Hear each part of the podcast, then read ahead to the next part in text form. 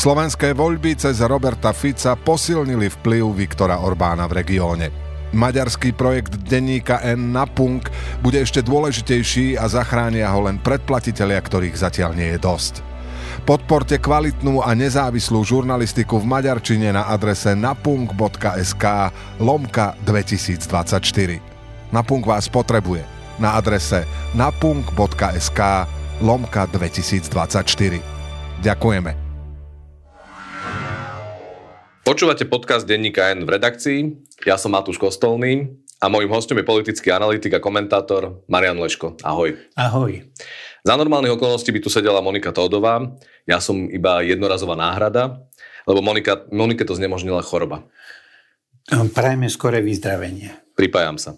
Maroš, e, keď v stredu zasadla koaličná rada, tak úrad vlády poslal iba jednu vetu. Prečítam tú vetu. Dnes zasadla koaličná rada a prijala rozhodnutia pre ďalší postup pri dosahovaní cieľov vlády Slovenskej republiky. Takto nejako to znelo aj za socializmu? S malými odlišnosťami, lebo tam bolo koaličná rada, vtedy bolo politické byro ústredného výboru a nebolo, že úlohy alebo ciele vlády, ale bolo ciele jazdu 14., 15., 16. Ale pokiaľ ide o hĺbku, všestrannosť a povedal by som zásadnosť toho vyhlásenia, tak to bolo úplne rovnaké.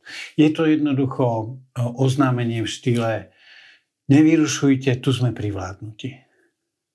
Keď sme to skritizovali, alebo napísali sme o tom, že iba takto jednovetovo to vyriešili, tak Robert Fico v zápäti poslal ďalšiu oficiálnu správu úradu vlády, že keďže sa stiažujeme, denní gen, že informuje iba lakonicky, tak posiela dlhšiu správu a jej súčasťou bol aj vtip. Ten vtip prečítam. Lacovi Kamenickému, ktorý sa ma prirodzene pýta na politické postoje k rozpočtu, dávam jednoduchý recept na vyriešenie všetkých prakticky neriešiteľných problémov s rozpočtom. Recept, recept spočíva v otázke, ako dostať 4 slony do dnes už aj na Slovensku slávnej Fiatky 500. Moja odpoveď je jednoduchá. Dva slony dopredu a dva dozadu. A keď niekto rozmýšľa nad môjim receptom, jeho zmetok mysli prehlbím druhou otázkou. Ako zistíte, že sú slony v kine? No, Fiatka parkuje pred kinom. Teda, neviem, nesmial si sa, ale ako si pokopil ten? No, Smial som sa, len to na mňa nebolo. Vnútri, vnútri som sa mhm. smial. No ja ocením, že pán eh, premiér už prešiel k novému žánru, že ja si pamätám, že jeho obľúbené fóry sú typu keď nefunguje bordel, treba vymeniť, netreba vymeniť postele, treba vymeniť dievčatá. Štatistiky sú ako plavky, zakrývajú to, čo by sme najradšej všetci videli a podobné. Také povedal by som štvrtocenovo skupinové fory. Teraz prešiel na žáner Dada, takže je to posun vpred, ale v podstate ten vtip mal odkázať všetkým Oh, ja si poviem, čo chcem. Vás vôbec nepovažujem za svojich partnerov, ktorých by som mal dávať informácie. Mne je ľahostajné, čo si myslíte vy, čo si myslia vaši čitatelia, čo si myslia ľudia, ktorí ma nevolili. Ja tu nie som pre vás. Toto je odkaz tohto vtipu. Tá Ficová správa e, nebola hodná predsedu vlády, alebo okrem teda toho vtipu e, aj jazyk, ktorý tam používal, bol taký no nehodný predsedu vlády, vynadal tam šéfovi Urso a teda bol dosť e, agresívny ten jazyk. Keď bol Igor Matovič premiérom, vtedy sa mu v smere smiali, že sa nevie správať. Ako sa správajú oni? No, ja si myslím, že sa tak, tak trochu vrátili v čase. Určite si pamätáš, ako v 2017 sa Robert Fico nechal nafilmovať, ako telefonoval riaditeľovi Všeobecnej zdravotnej poisťovne, že kde chodíte, pán riaditeľ, na tieto hovadiny, lebo riaditeľ zobral vážne tú úlohu, že má ušetriť 200 miliónov, tak začal pripravovať nejaký pardon, ozdravný program, a výsledok bol, že ho premiér sprdol v priamom prenose. Teraz urobil to isté so šéfom URSO, označil ho za sociálneho teroristu. Jednoducho, toto je štýl komunikácie, ktorý je Ficovi vlastný. Čo najviac ponížiť svojich eh, ľudí, ktorí ktorí ani nie sú jeho podriadení, lebo to sú ľudia, ktorí e, šéfujú a riadia iné inštitúcie, ale on sa správa ako riaditeľ štátu a podľa toho sa aj vyjadruje. Ako rozumieš tomu, že sám premiér Fico, ale aj teda jeho ministri hovoria, že štát je v zlom stave a ekonomika nie je v dobrej kondícii a vláda napriek tomu stále rozdáva? No, uh, rozdáva, pretože ešte je čas, kedy si ľudia pamätajú predvolebné sľuby. A keď si majú vybrať medzi krátkodobými následkami politickými, že by niekto mohol kričať, ale vy ste hovorili, že urobíte toto a neurobili ste, a medzi tým, že posúvajú štát k tej priepasti, tak oh, jednoznačne si vyberajú to, čo je pre nich momentálne výhodnejšie. Oh, starosti budúcnosti necháme pre budúcnosť. Dá sa z toho ale nejak vykorčulovať? Myslíš, že vedia nájsť nejaký recept, ako aj zachrániť rozpočet a stále slubovať a plniť sluby, ktoré dali pred voľbami? No, uh, ja mám taký pocit, že budú postupovať tým systémom, ktorý naznačil Robert Fico, keď mal nejakú komunikáciu uh, s bývalým uh, prezidentom českým Milošom Zemanom. Miloš Zeman to reprodukoval, že Fico mu povedal, ľudia nechcú slobodu, ľudia chcú sociálne dávky a peniaze na dlaň. Takže on to bude postupovať takým istým spôsobom. Bude dávať sociálne dávky, bude dávať peniaze na dlaň a že nebude na zdravotníctvo, na školstvo, na investície. To je pre ňo druhoradá záležitosť. Pre ňo je prioritné, musím zaplatiť ľudí, ktorí ma volili a ktorí ma môžu voliť. Je Robert Fico nervózny podľa teba? Absolútne nie. Nervózny by bol vtedy, keď by mal starosti o krajinu, kedy by si hovoril, no ako to asi dopadne, nebudeme sa dobre vyvíjať, budeme mať ekonomické problémy, nedaj Bože, grécka cesta, ale toto nie sú veci, ktoré ho trápia. Jeho trápi, aká je moja momentálna podpora, ako si udržím. Hrozí mu, že nebude mať v parlamente dosť hlasov, keď sa bude schváľovať rozpočet? Predsa majú iba 79 poslancov. No, na úrovni politbíre, na úrovni koaličnej rady už sa dohodli o rozpočte. Tak ja si myslím, že zapojí všetky páky, aby to prešlo, lebo keby neprešiel rozpočet, tak to je signál pre celý svet, že e, táto vláda má veľký problém s vládnutím a to je to posledné, čo on potrebuje. Myslíš si, že nám hrozí ako Slovensku e, nejaký postih zo strany Európskej únie, keď e, ten rozpočet bude príliš zadlžený, príliš deficitný? Budú nám písať, ako nám pravidelne píšu, aby sme urobili opatrenia, aby sme zmenili prístup, aby sme brali deficit vážne, ale na nešťastie, ako som čítal Martina Wolfa, máme ešte 5 rokov na to, aby sme došli na greckú cestičku, takže za tých 5 rokov, čo môže urobiť Robert Fico, je naozaj hudba budúcnosti. Ako si porozumel rošadám e, so štátnymi tajomníkmi vo vláde? Tak ako všetci. E, pán Kufa hovoril nielen v mene ministerstva kultúry, ale hovoril aj v mene vlády a spôsobom, e, ktorý musel nahnevať aj pani ministerku kultúry, tak si povedala, prečo ja by som sa mala trápiť s Tarabovým človekom. Nech sa Taraba trápi s vlastným kufom, tak ho odlifrovala a zvyšok je o tom škatule hýba, hýbajte sa. Takže uh, jednoducho poslala ho tam, kde Kufa v úvodzovkách patrí jeho uh, stranickému šéfovi. Nedá sa to ale vnímať aj tak, že pre vládu je kultúra predsa len dôležitejšia ako životné prostredie, lebo na životné prostredie je momentálne naozaj silný prvý útok eh, pán Taraba a dvojica Kufovcov. Na krídlach Kufa Kufa, hmm. áno. Ja si mysl, nemyslím, že oni pristupujú k veciam v štýle, čo je pre krajinu dôležitejšie. Oni pristupujú k veciam stranicky, pragmaticky, takto nám to vyhovuje, takto to urobíme, nebudeme si komplikovať situáciu. Starosť o krajinu je to posledné, čo je tejto vláde vlastné. Zdá sa, že ministerka Šimkovičová si ale vystačí aj sama aj bez pána Kufu. E, teraz povedala, že, že ju vyrušujú obrazy Andreja Dubravského, uznávaného európsky svetov, uznávaného vytvarníka, na obraz, na ktorom sa objímajú dvaja muži. Myslíš si, že dojdeme za tie 4 roky k tomu, že budú páliť knihy? No, nemyslím si, že to dojde až tak ďaleko. Predsa len autodafe je už troška silná káva, ale bude sa snažiť stiahnuť všetky právomoci na seba, aby mohla rozhodovať, aký obraz môže vysieť a aký nemôže, čo môže byť v reklame, čo nemôže, kto môže byť v televízii, kto nemôže, kto dostane peniaze. Takže toto všetko bude sa snažiť k sebe pritiahnuť a tým pádom zlikviduje jedinú dobrú vec, ktorú možno Smer v kultúre urobil vďaka Marekovi Maďaričovi, že ako tak upravil delenie peňazí v kultúre tak, aby to nebolo prekliatie stranické a politické. Zdá sa, že oni to idú naozaj už navrhnúť a že to idú zmeniť. Podľa toho, čo eh, Martina Šimkovičová rozpráva, tak je veľmi odhodlaná, aby, ako som to čítal, nemusela všetkým hovoriť, že my na to nemáme vplyv. Chce mať na to vplyv a chce o tom rozhodovať. Videl si video, ako Erik Kaliňák odpovedal moderátorovi Českej televízie na otázky týkajúce sa médií? Žiaľ, videl. Čo si ten český moderátor musel pomyslieť?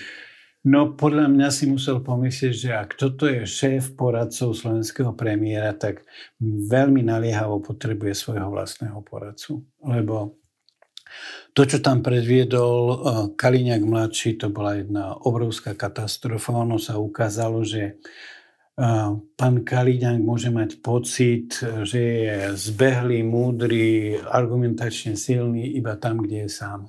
Ako náhle má partnera, tak sa ukáže celá prázdnota jeho vyjadrení.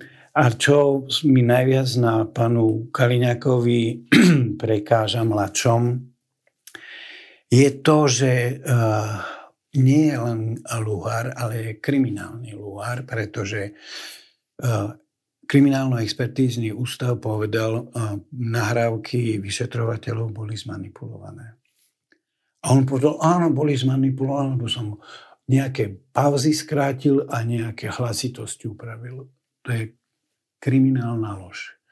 E, expertízny ústav povedal, že bol zmenený obsah toho, čo na tej nahrávke bolo. A ak niekto takto vedome kriminálne klame, tak podľa mňa si to zaslúži e, odsudenie a mal by sa pán Kaliňák hanbiť za to, že aké obrovské lži je schopný vysloviť.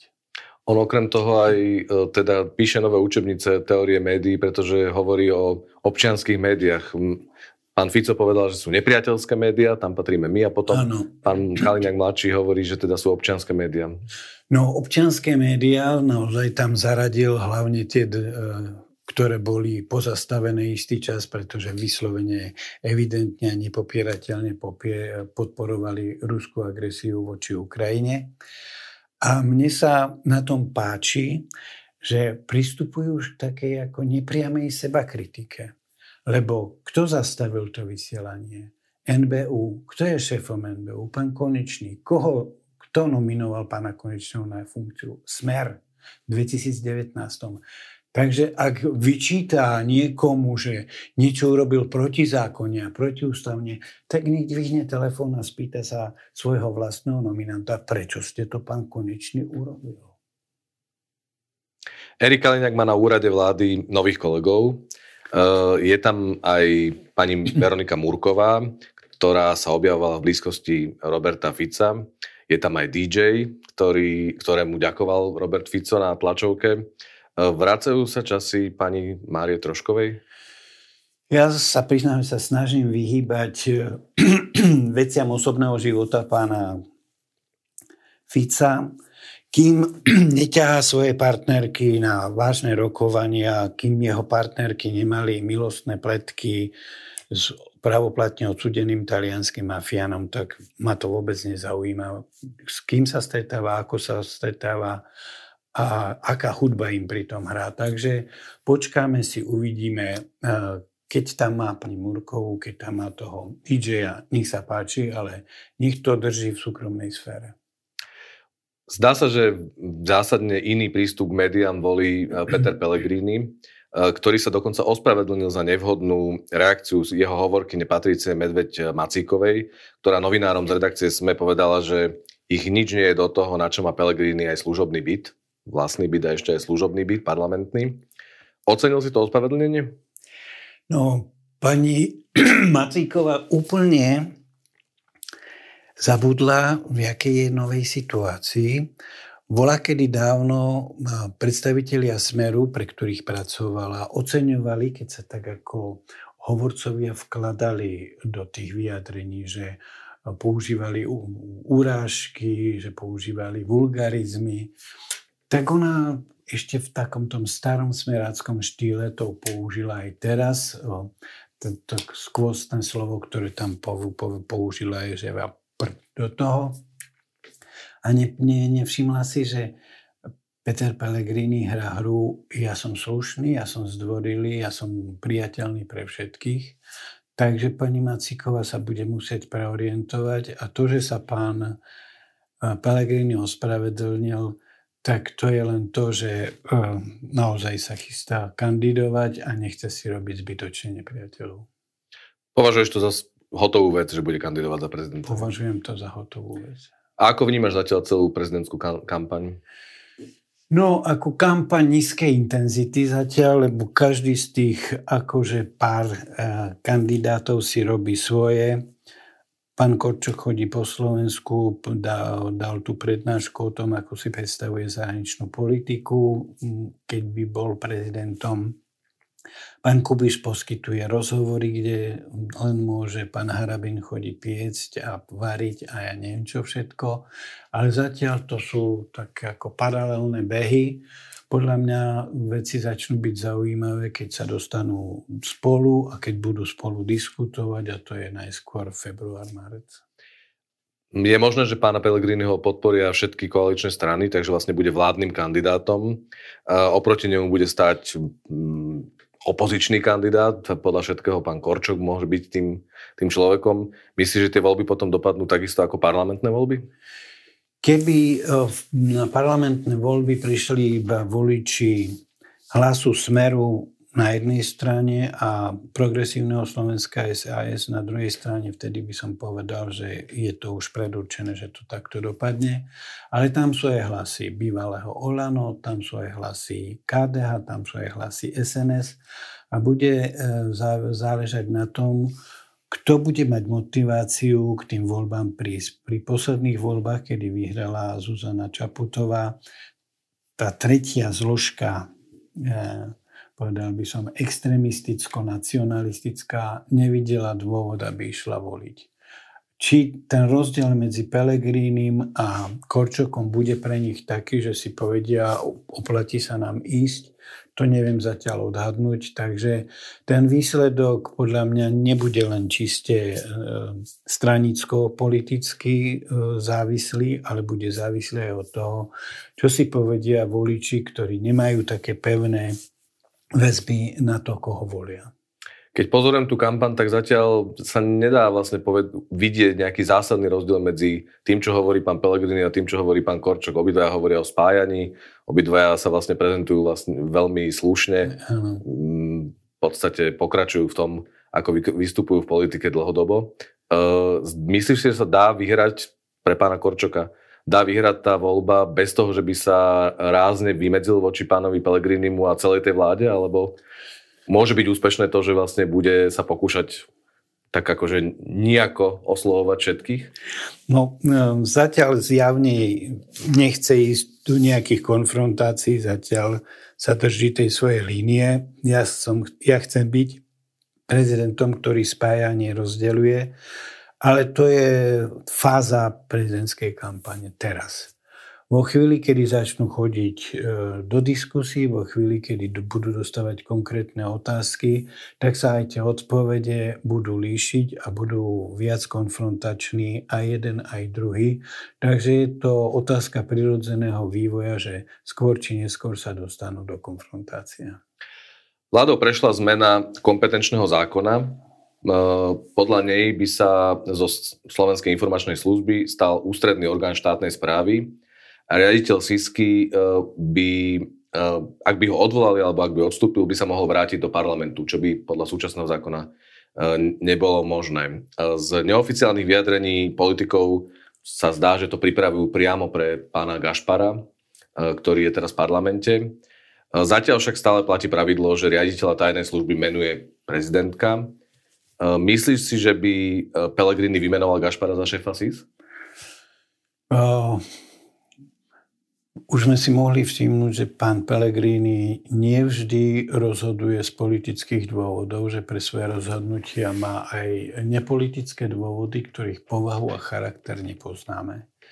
Ak na ňo niekto zatlačí cez tie nepolitické dôvody, tak ho môže donútiť aj k tomu, hoci prezident už je predsa len v inej situácii ako člen alebo predseda jednej strany. Ja to vidím 50 na 50, ale čo považujem za absolútne choré a patologické, vrcholne chor, choré, je to, že vôbec sa spomína pán Gašpar ako kandidát na, na šéfa SIS. Pán Gašpar za 12 rokov urobil toľko vecí, ktoré ho absolútne diskvalifikujú pre akúkoľvek verejnú funkciu, že urobiť z tohto človeka šéfa Sisky je cez všetky červené čiary. To je niečo, ako keby Mečiar navrhoval v 99. Lexu opäť za šéfa Sisky. To je niečo desivého. Ak človek, ktorému hrozí, že bude odsudený na 12 rokov väzenia, má byť ustanovený do funkcie, kde, nad ktorou nie je absolútne žiadna kontrola, tak to je niečo, čo musí každého normálneho človeka v tomto štáte desiť. Myslíš, že by to znamenalo nejaký problém pre našu tajnú službu u ich partnerov v Európe? Ja si myslím, že naša tajná služba nemá nejako zvlášť vynimočné postavenie, pokiaľ ide o to, či jej dôverujú alebo nedôverujú. Stačí si urobiť prehľad, kto všetko šéfoval tejto našej službe a už len to, že dvaja poslední riaditeľia sú obvinení a obžalovaní zo závažných trestných činov, tým ostatným službám musí hovoriť pre Boha, čo to je s tým Slovenskom a čo to je s jeho tou spravodajskou službou. Ja si myslím, že ak nejaké vzťahy udržiavajú, tak len minimálne, aby vedeli, komu majú zavolať, keby sa predsa niečo dialo. A nie je to potom predsa nakoniec logické, že by tam smeroval práve človek ako pán Gašpar, že vlastne to je akože už súčasť klubu? Tak uh, Samozrejme, že by pán Gašpar zapadol do tej línie Lexa, Pčolinsky, Aláč, Gašpar. Je to naozaj ako skvelá línia, ale ja si myslím, že sú aj dôležitejšie veci, ako je personálna kontinuita na takom úrade. Parlament neodvolal ministra vnútra Matúša Šutaja Eštoka. Nehlasovali za to ani všetci poslanci opozície, niektorí tam totiž chýbali, chýbali aj dôležití členovia z klubu Progresívneho Slovenska. E, je takéto hlasovanie tak dôležité, že by tam mali byť všetci poslanci do nohy, alebo, alebo sa to dá pochopiť, že majú služobné cesty a iné, iné povinnosti? E, myslím si, že sa to celkom pochopiť nedá, pretože ak niekto navrhuje odvolanie ministra a štyria členovia tam chýbajú, tak to nevrha dobre svetlo na to, že sa tí ľudia berú sami vážne. Samozrejme, že môžu, mohli tam byť všelijaké okolnosti, mohlo tam byť to, že mali plánované služobné cesty. Sčítal som, že niekomu nefungovalo zariadenie, ale v každom prípade štyria ľudia, ktorí nehlasovali za vlastný návrh, to je troška veľa. Ak, aby sme to doplnili, tak neboli, nechýbali len poslanci z PS, ešte, chýbali aj poslanci ešte. z KDH. 4, 3, 2, 1. Tak, tak, čiže boli viacerí. Je to symbolické, že vlastne ukážeš, že keď niečo také navrhneš, takže tam naozaj si do nohy, že je to dôležitý odkaz politike? Je to dôležitý odkaz a, a progresívne Slovensko by si malo uvedomiť a žiť s tým, že má iný typ voličov, ako majú strany, ako je Smer, Hlas a SNS. Má voličov, ktorí sú informovaní, ktorí sledujú veci a ktorí od svojej strany v úvodzovkách aj niečo očakávajú a vyžadujú. Ak by tieto očakávanie nenaplňali, tak sa to prejaví vo volebnej voličskej podpore. Predseda Progresívneho Slovenska Michal Šimečka práve tú štúdiu vysvetloval, že dôležitejšie ako 100% účasť je to, že tá schôdza priniesla do verejnej debaty na 4-5 dní diskusiu o chybách Matúša Šuta a Eštoka, že to je podľa neho dôležitejšie ako ako každý jeden hlas, ktorý by tam mal byť. Je to dôležité, ale aj to hlasovanie je takisto rovnako dôležité, lebo uh, ten argument navrhujete a potom za to ani všetci uh, nehlasujete, je pre dosť veľa ľudí silný a presvedčivý. Vyšetrovateľia okolo Jana Čurilu, tak e, tam prebiehajú súdne spory a uh, súdy zatiaľ rozhodli, alebo teda v prvom, v prvom kole rozhodli 4-3 v prospech toho, že vyšetrovateľia by mali zostať v práci a že Matúš Šutaještok ich nemohol postaviť mimo služby. Bude podľa všetkého o tom rozhodovať krajský súd. Ten výsledok 4-3, čiže taká nejaká nejednoznačnosť, tí traja sudcovia to znamená, že je nejaká nejednoznačnosť na slovenskej justícii, alebo je to nejaký chaos, alebo rozumieš tomu? No, tým, že je to nová vec, tak tá nejednoznačnosť sa dá ako tak pochopiť, ale je to typická situácia, kedy sa môže hovoriť, či je ten pohár poloprázdny alebo poloplný. Z hľadiska toho, že keď prvý sudca eh, dal to neodkladné opatrenie, tak Eštok e, Šutaj sa mu veľmi vyhrážal s tým, že bude e, súdený za ohýbanie práva. A napriek tomu traja ďalší sudcovia povedali to isté. Takže e, nedá sa povedať, že už tých sudcov zastrašili, alebo že to majú tak, že na povel. Ale to, že ďalší traja prevzali úplne argumentáciu a spôsob, akým to obhajovala tá druhá strana je dosť nepokojúci.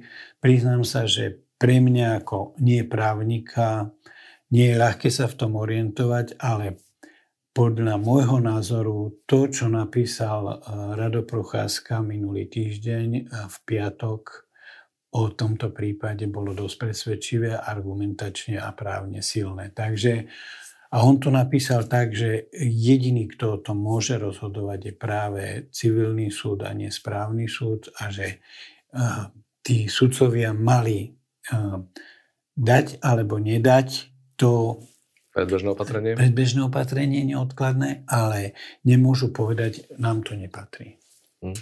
Koľko z toho myslíš, že je strach ako keby z uh, tej novej politickej moci? Nemyslím si, že to je strach. Skôr si myslím, že na našom súdnictve ešte stále vidno to, že nie je náhoda, že Harabin bol toľké roky šéfom súdnictva.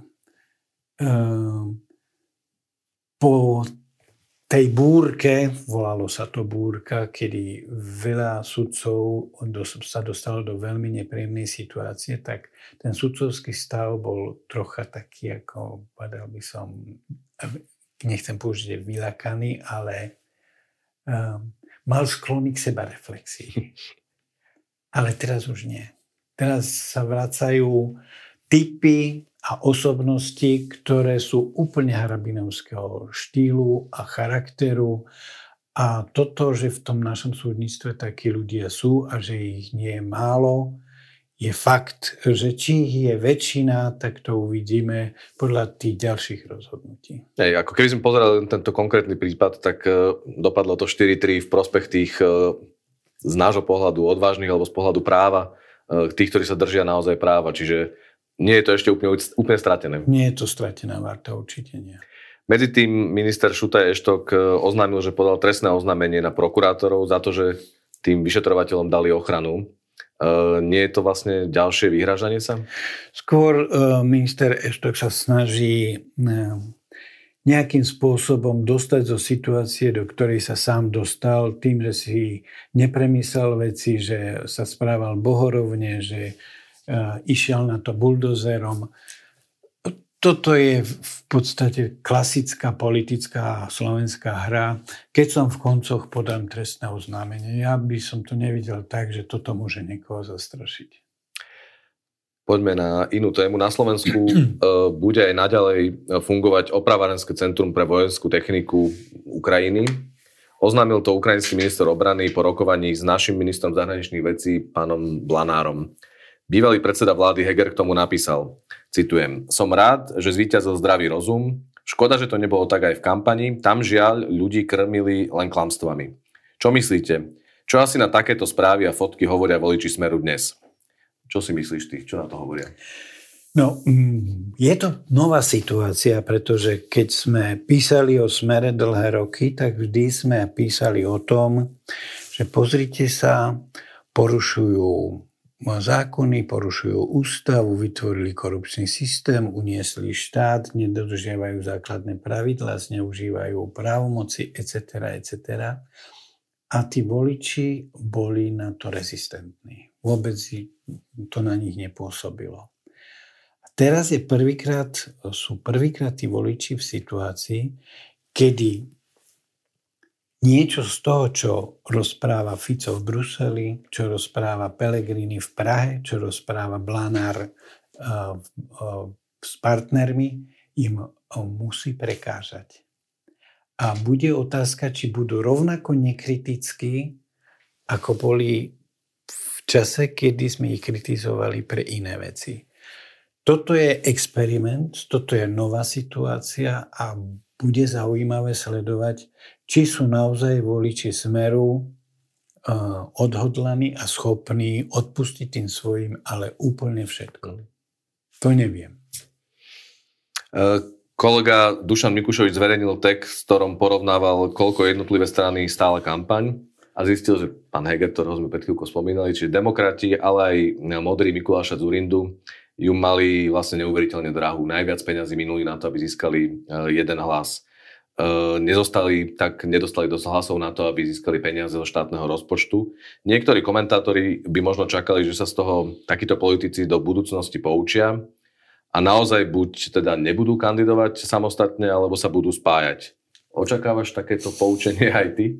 No, je, určite poznáš ten eh, slavný Marfiov výrok, že politici sa začnú správať rozumne, až keď vyčerpajú všetky ostatné možnosti. Mne ten výrok prípada veľmi optimisticky. Ja si myslím, že ten výrok by bolo treba ako nejakým spôsobom upraviť, špecifikovať, že má svoju územnú platnosť a na území Slovenskej republiky neplatí. Tuto sú politici absolútne nepoučiteľní, opakujú vždy tie isté chyby, rovnako hlúpo, ako ich robili pred 20 rokmi, 10, tak ich robia teraz a budú ich robiť naďalej. Takže predstava, že sa niekto z niečoho poučí, je z môjho hľadiska tak e, nezodpovedná, že už, by sme sa, už sme sa mali poučiť, že oni sú nepoučiteľní. Stalo sa niečo pozitívne, alebo niečo si ty zaznamenal pozitívne za posledné dni, týždne?